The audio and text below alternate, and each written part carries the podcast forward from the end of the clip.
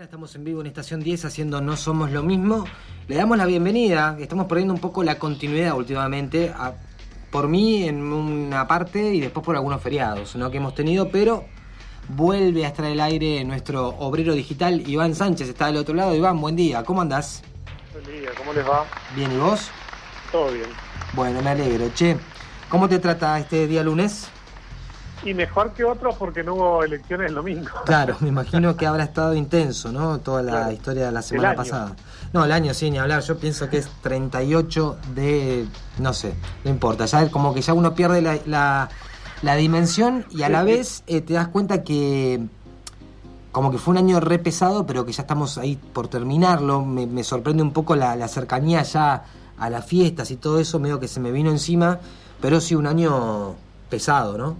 Claro, ya ver arbolitos de Navidad en, en, en promociones ya decís, ¿qué pasó? Sí, aparte de que a mí ¿Cuándo me. de la fiesta? Claro, a mí me deprime incluso un poco toda Sí, esa, también. esa situación, así que como que todavía es todo peor. Bueno, le damos la Bien bienvenida.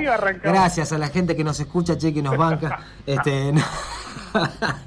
Pero bueno, ¿qué va a hacer? Vamos a ir para otro lado igual, ¿no? No, no vamos a hablar de arbolitos de Navidad ni mucho menos, sino de otra situación. Sí, pero tampoco muy pum para arriba que digamos Uf, ahora no. que lo, que lo pongo en esos términos. Ajá. Eh, y la culpa de todo la tiene Fabián Bergero, Ajá. un docente de la universidad, Sí, que nos hizo pensar, eh, a quienes cruzamos el fin de semana con él, y lo conocemos sobre todo, sí, eh, que, que bueno, que digamos que el, el- el universo digital o el- digamos el ecosistema digital en el que estamos viviendo, muchas veces, y lo hemos dicho bastante en la columna, hay cosas que sabemos que están mal y que no las podemos evitar, que hay algunas herramientas para evitar lo que está mal y ayudarnos a, mejorar el tránsito en ese ecosistema. eh, pero también decimos constantemente que para transitarlo mejor hay que saber qué estamos transitando, digamos. Eh, no puedo ir por ese camino en un auto si no sé manejar, eh, digamos, o alguien que me lleve por lo menos, claro. ¿no? Este, esa es un poco la idea de, de la columna de hoy que eh, nos introdujo un término que se llama algo activismo, que vendría a ser el activismo sobre los algoritmos. Ajá, Eh, y, y esto tiene que ver con que hay muchas, iba a decir emprendimientos, pero en realidad son iniciativas de gente que nota que hay algo mal en el algoritmo, que nos está haciendo mal y que, digamos, podemos luchar contra eso, ¿no? Eh, bien, digamos, de ahí viene la palabra activismo, que no nos quedemos eh, pasivos ante, ante, ante muchos atropellos que parecen, digamos, cuando uno los cita específicamente cada uno dice, bueno, es una pavada, pero esas pavadas se suman, sí, ¿no? Y hacen una gran pavada. Eh, por ejemplo, digamos, el, el ejemplo más claro que da, eh, o más chico para entender de qué se trata el algoritmo es de una, este, una iniciativa en, en una aplicación que es muy parecida a las aplicaciones de delivery. sí, que, que las aplicaciones de delivery, cada, cada empleado le llega a su celular, hay que llevar, no sé, eh, una docena de facturas a tal lado, de tal panadería a tal lado. Entonces el, el- el- el empleado dice, bueno, yo la llevo, va a la panadería, eh, agarra la, la, la docena y la lleva donde la, la tiene que llevar. Hay una, una aplicación muy parecida a las que conocemos nosotros acá en la región, pero de otro país que se llama Durdash, que es lo mismo, funciona igual, y lo que es lo que los empleados descubrieron, eh, los que van con la bici, ¿eh? sí, los, los- los repartidores, descubrieron que como era por tiempo la aplicación, o sea, te pagaban eh, según el tiempo en que vos pudieras llevar la, la docena de facturas, digamos, no sirve de nada. Viste que hasta en una película de Spider-Man está esto de que si no llevaba la pizza en 30 minutos no le pagaban la pizza. sí, Digamos, tenían que regalar la pizza. Bueno, eso como que se extendió eh, en otros productos y como que te pagan más o menos según la velocidad con que vos la lleves. Y los empleados se dieron cuenta que, para decirlo, digamos, a grandes rasgos, por ejemplo, eh, si vos llevabas las facturas eh, en el primer, eh, cuando la aplicación te decía hay que llevar una docena de facturas, te pagaba 3 dólares. Pero si pasaba un tiempo determinado, supongamos 10 minutos, eh, te pagaba 2 dólares el envío porque había menos tiempo para llevar las facturas. Y esperabas eh, 10 minutos más y te pagaba 4 dólares o 5 dólares, digamos, iba a aumentar, era como una subasta. ¿Por qué? Porque había menos tiempo. Entonces, si vos podías ser más eficiente en menos tiempo, te pagaban más. Es como una recompensa, digamos. Sí. En teoría. Entonces, ¿qué hicieron los empleados? Se pusieron de acuerdo, hicieron un Facebook conjunto y se pusieron de acuerdo en no aceptar las primeras dos ofertas. Ajá. Entonces, poner en la app, no, declino, no la puedo llevar, no la puedo llevar, no la puedo llevar. Cuando subía el precio, ahí la llevaban, ahí aceptaban el envío. Ajá. Entonces era una manera de eh, hackear el algoritmo. Claro. Y, estaba permitido lo que hacían, digamos, no era en contra de, las leyes de la aplicación, ni, mucho menos, digamos, era una oferta y demanda. Claro. Bueno, no hablemos de eso, mira, eh, no, no nos metamos ahí. sí, pero eso un poco tiene que ver todo con eso, porque en definitiva la pelea es por dinero, digamos. Ajá. Eh, entonces, lo que mm, ¿de, dónde sale este activismo De un trabajo eh, académico de, tres investigadoras eh, de Estados Unidos que se llama Catherine Kellogg, igual que, los seriales, sí. Melissa Valentine y Angel Christine, que hicieron un trabajo académico sobre cómo los algoritmos, ellos, digamos, no ponen el, como término algo activismo eh, como título del trabajo, pero sí como que le dan forma al término y al concepto a medida que avanzan en su trabajo, que es sobre los algoritmos en el trabajo y cómo este nuevo terreno de, vida digital nos lleva a que va a conformar una nueva forma de vida y cómo las organizaciones trabajan. No sé si se acuerdan que en la columna hablamos del 5G, y cómo iba a cambiar ya desde la logística todo. Sí. Porque íbamos a tener mejor, más rápido acceso desde eh, los inventarios hasta los horarios de transporte. Entonces ellas, eh, digamos, hacen en su investigación un eh, ya en el en la propuesta de trabajo de la investigación dicen que en el algoritmo los, las empresas tienen seis mecanismos de trabajo entre el algoritmo y sus trabajadores, que es lo que va a terminar dándole forma nueva a cómo trabajamos. Y le dicen, eh, la ley de las seis R está en inglés, por lo tanto algunas las voy a traducir porque no, son exactamente en R en español.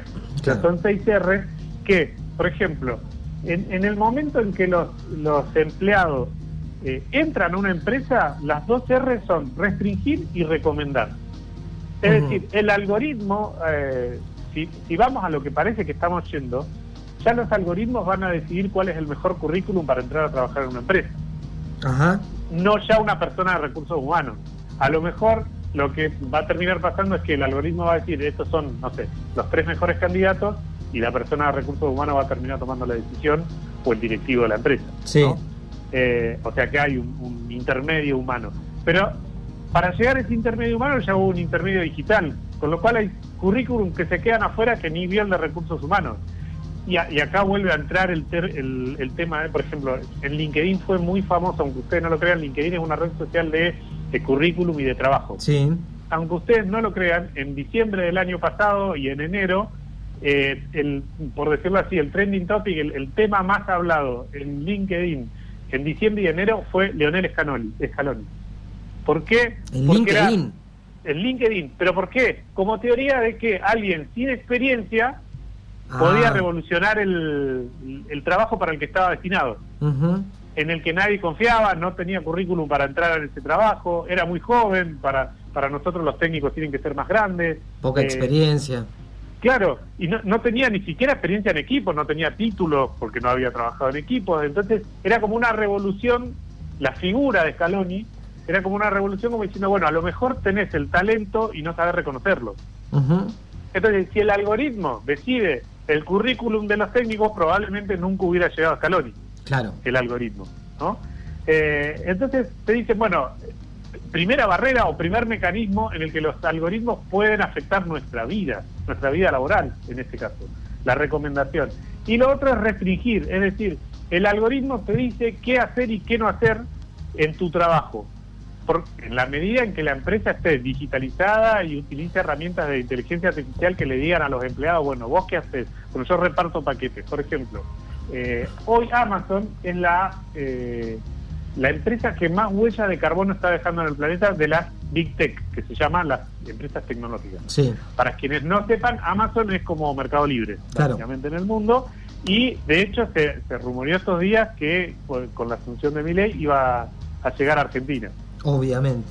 De hecho, le, lo, lo, lo quisieron verduguear a Galperín, el CEO de, de Mercado Libre, sobre, bueno, vos pues, militaste a Milei y ahora te viene Amazon, y el tipo estaba chocho de que viniera Amazon, digamos, respondió como que, que estaba feliz de competir.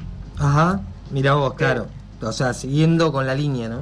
Sí, Sí. Eh, todo tiene que ver con todo. Bueno, y digamos, Amazon, por ejemplo, en los empleados de Amazon, en los últimos dos años le hicieron paro a la empresa justo en los eh, Black Monday, que es cuando, cuando hay Black Friday, perdón, cuando hay descuentos, Sí. el día que hay descuento, bueno, le hicieron, los, los trabajadores le hicieron paro eh, en 150 paros en 30 países distintos a Amazon. ¿Y esto por qué? Porque la inteligencia artificial les dice a los empleados, por ejemplo, los que... Imagínense un centro de logística donde vos tenés... eh, la juguetería manda el juguete, el pizzero manda las pizzas y el de repuesto de auto manda los repuestos de auto, todo un galpón que es de Amazon. Ahí los, los empleados de Amazon lo guardan en una caja especial y esa caja es la que se envía cuando vos pedís en Amazon el repuesto del auto. Una inteligencia artificial dice cuánto tiempo tardó el empleado no en mandar el paquete, en ponerle el envoltorio, en cerrar la caja, en mandar y están vos ves videos de, de los galpones de Amazon y los tipos están corriendo Ajá. para llegar a los a los por eso decía lo de restringir, para llegar a los horarios en que está determinado que vos tenés que mandar no sé 50 paquetes por día Sí. y no hay tiempo físico para llegar. Entonces los tipos corren y dicen que es uno de los trabajos más insalubres del mundo. Entonces, el ¿qué, va, qué te va a decir un, un, un pensador del libre mercado? Bueno, trabajen de otra cosa. Eh, Claro. eh, pero en realidad el, el, el mercado está, el tema es cómo los trabajadores resuelven una necesidad que tiene un empresario en todo caso. Claro, porque se compromete a algo que eh, físicamente impone a, a sus empleados algo un poco extremo. Claro, y si, y si vos decís, no es que un empleado por correr eh, le agarró el ciático y entonces por eso, no, son 150 huelgas en 30 países distintos.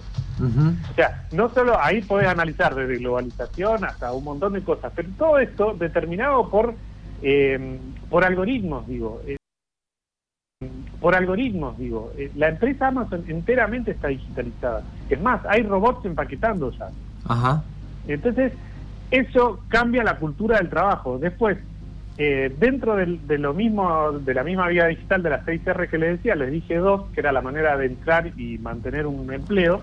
Después, en la, en la que estás en el trabajo, te dice de recording, que es la grabación, Sí. que es todo el tiempo estás monitorizado, no podés mandarte una porque está monitorizado, y el rating es eh, plantear todo como una competencia, digamos, que los trabajadores, el, el empleado del mes. Bueno, eso te lo llevaba al extremo todo el tiempo, en todo momento. Entonces Bien. vos sos el empleado número 18 de 20 que hay en tu misma función.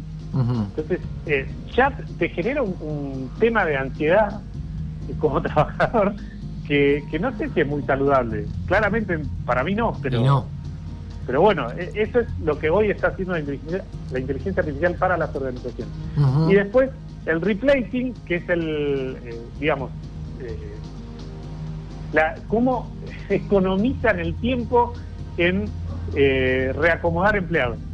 Por ejemplo, el replacing puede significar que como no sos eficiente en un departamento, te pongan en otro departamento o te echen y, y contraten a uno nuevo. ¿Por qué? Porque en la ecuación económica es, si vos echás a una persona, ¿cuánto le tenés que pagar por echarlo? ¿Y cuánto tiempo estás sin un trabajador que hacía su función? Claro, cuánto. Sí, es, es eso. ¿Cuánto perdés y cuánto Número. ganás? Digamos. Sí, es Sí. obvio. Este, y después, el- la última R que, que mencionan es el rewarding, que es la recompensa, Sí. que es, eh, nada, la zanahoria con el palito, ¿no? Sí. Digamos, darte caramelos para que vos hagas la voltereta.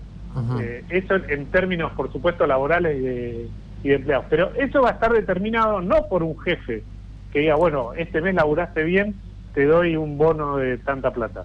Sino que lo, va, lo, lo está determinando en algunas empresas ya eh, la inteligencia artificial. ¿Qué hace esto?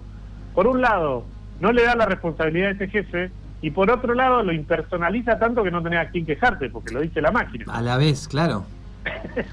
¿Entendés? Digamos, el dueño de la empresa dice, bueno, la máquina me dice que te tengo que dar esto o sacar esto. ¿Esto igual eh, implica para la empresa realmente tener números este, más favorables? Sí, sí, claramente. Sí, sí, claramente. Pero porque aparte es matemática pura. Digamos, esto que te digo del replacing es... Eh, la inteligencia artificial ya tiene de los tres TVs, eso que te mencioné al principio, contrató a uno y tiene los otros dos cargados. Cuando vos echaste al, primero porque no funcionó, tenés los otros dos cargados y leíste al de recursos humanos ya, eh, tenés este acá en, cola. ¿Y cómo eh, se garantizan de que todas esas, este, eh, ¿cómo decirlo? Eh, virtudes que tiene uno como trabajador y que pone en un currículum son realmente verdaderas y va, va a ser un proceso de aprendizaje en el que todo se categoriza y se numeraliza, así como la economía. Es decir, por ejemplo, eh, un, que eso está, hay un libro que se llama, que lo he mencionado varias veces en la columna, eh, Herramientas de Destrucción Matemática, o eh, más, más Distraction, hace un juego de palabras en inglés que en vez de arma de destrucción masiva es arma de destrucción matemática, que es todas estas inteligencias artificiales que toman decisiones de créditos laborales eh, en base a una cuenta matemática. Entonces, eh, para hacer esa cuenta matemática, a todo dato tuyo tiene que eh, ofrecerle un número. Por ejemplo, el tono de color de piel es un número para la máquina. Un, rubio albino es un, y voy a decir cualquier número, es un 1 y un negro africano es un 10.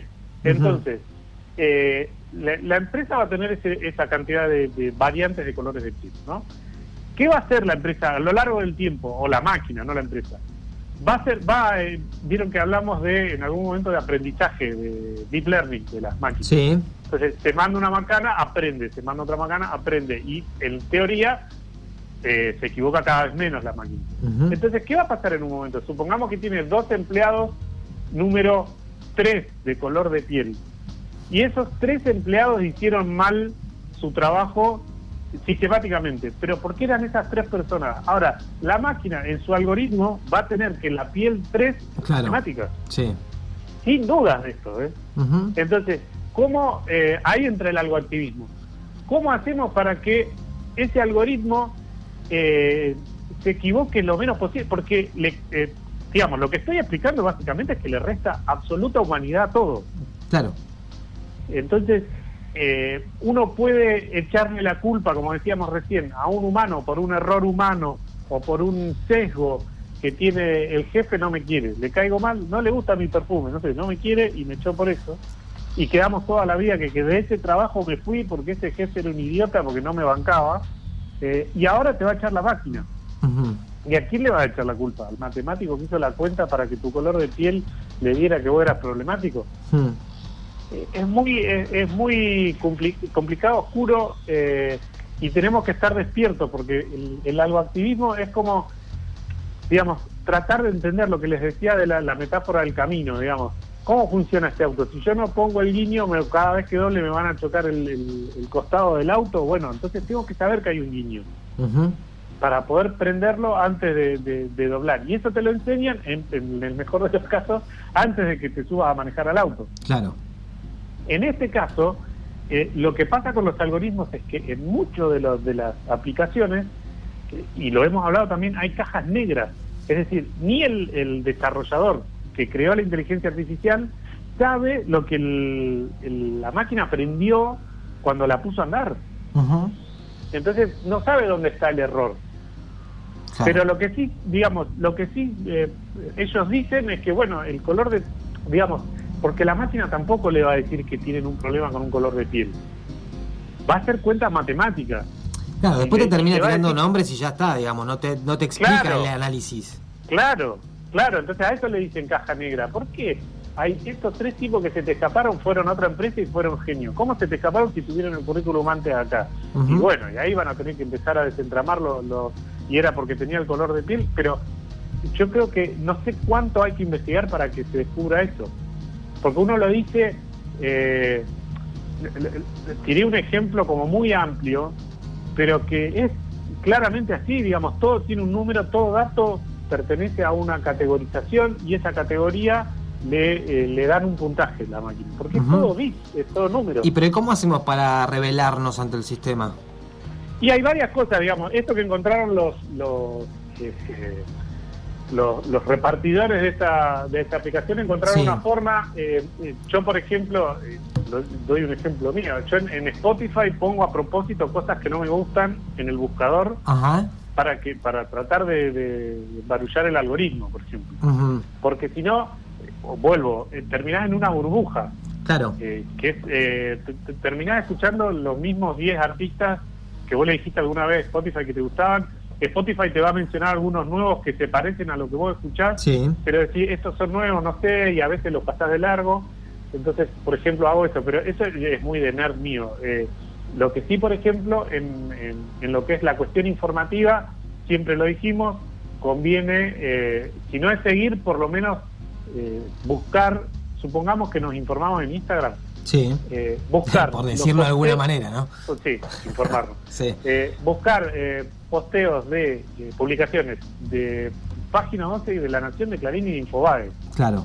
Para, para comparar, esa es una forma de de burlar el algoritmo, porque si lo que pasa es que yo leo solo página 12, supongamos, lo que me va a recomendar Instagram son cosas parecidas a esas. Sí. O tan contrarias que me provoquen rechazo y eso para ellos también es un dato. Entonces, la mejor manera de embarullarle la máquina es tratar de hacer cosas a propósito como esa, buscar en medios en que yo sé que no me siento identificado con la lectura que me proponen, claro. el pacto de lectura que me proponen. Eh, digamos, y que probablemente me, me, provoque aversión. Hay muchos, muchas publicaciones de medios de comunicación que a mí eh, comenté uno la otra vez de los 30.000 desaparecidos, pero hay muchas que, que, que semióticamente están como eh, son muy violentas y pero yo tengo que hacerlo por mi trabajo pero además para embarullar el algoritmo porque tienen que aparecerme cosas que no estén tan de acuerdo con mi visión para poder ver el el big picture, como dicen en inglés, el, panorama completo. Claro, bueno, eso fue fue lo que pasó prácticamente en este en estas últimas elecciones acá en Argentina. Eh, lo hablé un poco en algunas de esos monólogos que hago a la mañana. Eh, de, de, empezar a pensar en eso, si es que alguna vez alguien lo pensó, pensar en esa, entre comillas, activismo que hacemos a través de las redes sociales y que al final le terminamos hablando a las personas que piensan igual que nosotros, por lo tanto no tiene ningún tipo de valor eso. Este, también se han eh, lanzado en el último tiempo como algunas campañas, ¿no? Eh, específicamente de distintos partidos políticos eh, a través de las redes sociales, como si eso en realidad fuese a modificar algo, sino que era más bien establecer y volver a reafirmar algo que para nosotros era importante, pero que termina quedando solamente en nuestro círculo íntimo y en realidad revolucionario no tiene nada. Bueno, hay como una cierta comodidad que también eh, nos propone, por supuesto, las redes sociales, porque no están para incomodarnos, vienen a otra cosa, ¿no? Entonces... Claro, porque aparte te viene la vuelta después, cuando vas, porque hay una, una forma de, de, de contraframing, se llama, que es, por ejemplo, supongamos, el hashtag Milei no. Sí. Eh, es lo, que terminó pasando con el hashtag es que terminó siendo endogámico, como explicabas vos recién. Exactamente. Digamos, lo vieron la misma cantidad de personas que no querían a Milei, digamos. Entonces, lo que pasa es que el, el, que militaba por mi ley terminaba usando ese hashtag para, para, para meterse en la discusión de los otros. ¿Entendés? Y para eh, provocar rechazo. Entonces, una de las formas que hay muchos activistas políticos es utilizar el, el hashtag del oponente. Ajá. ¿Para qué? Para entrar en su conversación y meterse en el medio. Claro. Y romper un poco, tratar de pinchar esa burbuja. Eh, pero bueno, otra, es un, algo activismo, digamos. Claro, claro. utilizar un hashtag que no es propio para interpelarlo.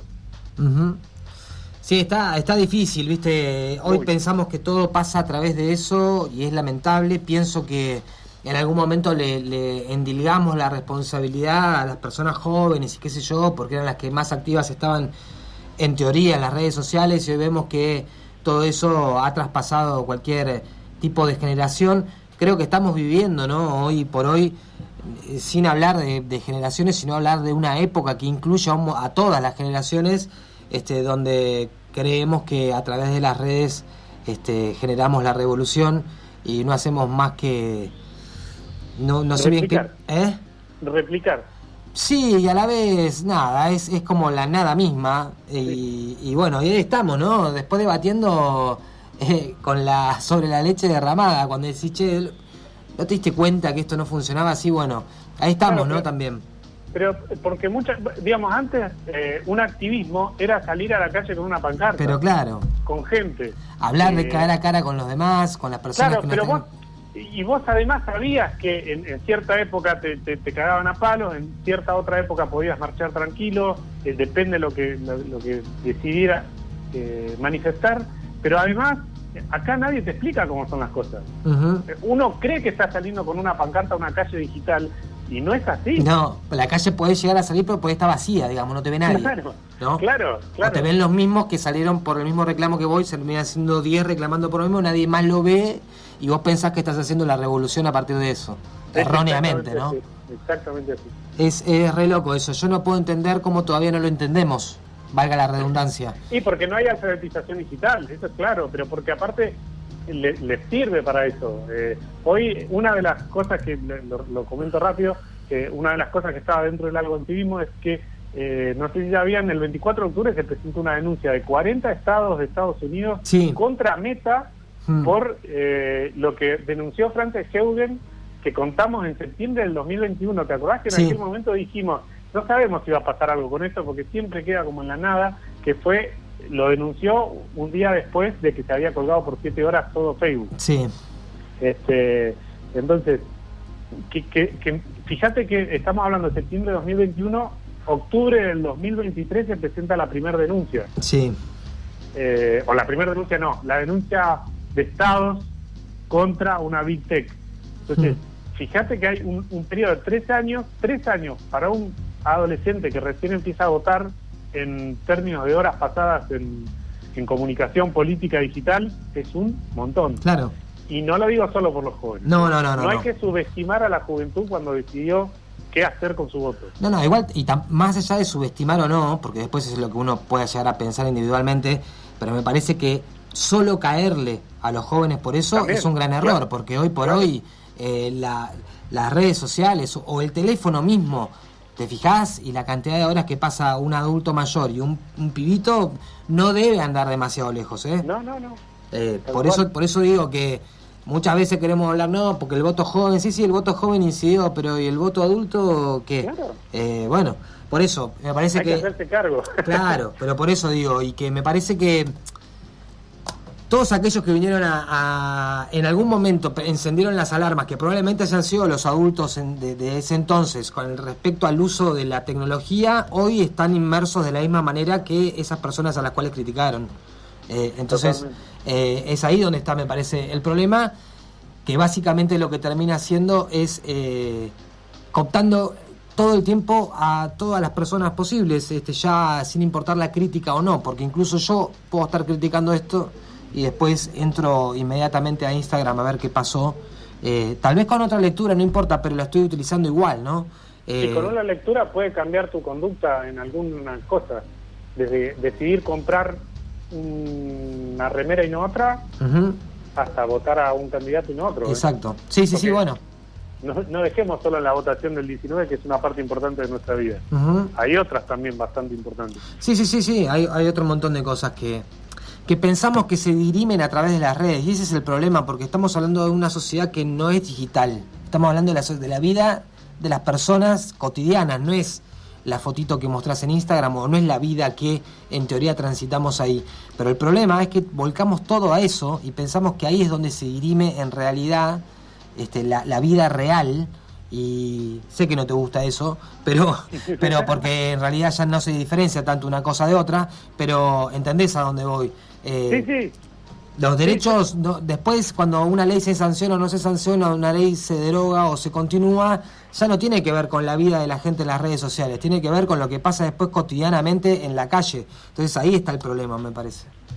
sí, totalmente. Yo lo que, el- un poco en lo que no estoy de acuerdo con eso es que, digamos, lo que pasa ahí eh, está atravesado por lo que pasa en la vida real, como les digo, digamos. Eh, si, si una ley se termina sancionando por una discusión que se dio en Twitter, eh, está atravesada por eso, entonces pasa en los dos lugares. Claro. Sucede en los dos lugares. El tema es que no nos lleven como eh, borreguito con la zanahoria, con el palito, como decía recién. Digamos, si vos te das cuenta quién está llevando el palito, a lo mejor tomás otra decisión, nada más. Eso es lo que digo. Claro, el tema es que nunca nadie nos dice quién lleva la. Claro. ¿No? Exacto. Está el asunto. O nos dicen quién, pero no cómo, o si la, si la, si la zanahoria, en verdad una zanahoria, un holograma, nunca estamos, tenemos un lío. O te dicen quién, pero te dicen, no, bueno, pero el otro también. Y así, ¿viste? Claro. Como que todo el tiempo estás tratando de dilucidar algo a lo cual este, todo aporta más confusión, ¿no? Claro. En definitiva. La Totalmente. triste realidad. Bueno, Iván, eh, gracias por deprimirnos un poco más este lunes. Menos mal que no es el viernes la columna. Claro, no, ¿sabés qué? Si no, fin de Arrancar semana. el fin de semana así, Mortal. Che, pero bueno, igual nos volvemos a encontrar el lunes que viene. dale. Dale, bueno, muchas gracias, Iván. Que tengas buen día. A los dos. Hasta luego. Pasaba Iván Sánchez, nuestro obrero digital, para hablar de algo activismo, esta mezcla de algoritmo y activismo que, eh, bueno, para poner una definición, un poco también a, a- a un montón de cosas que hacemos cotidianamente y otro montón de cosas que ni siquiera sabemos bien que hacemos y están ahí.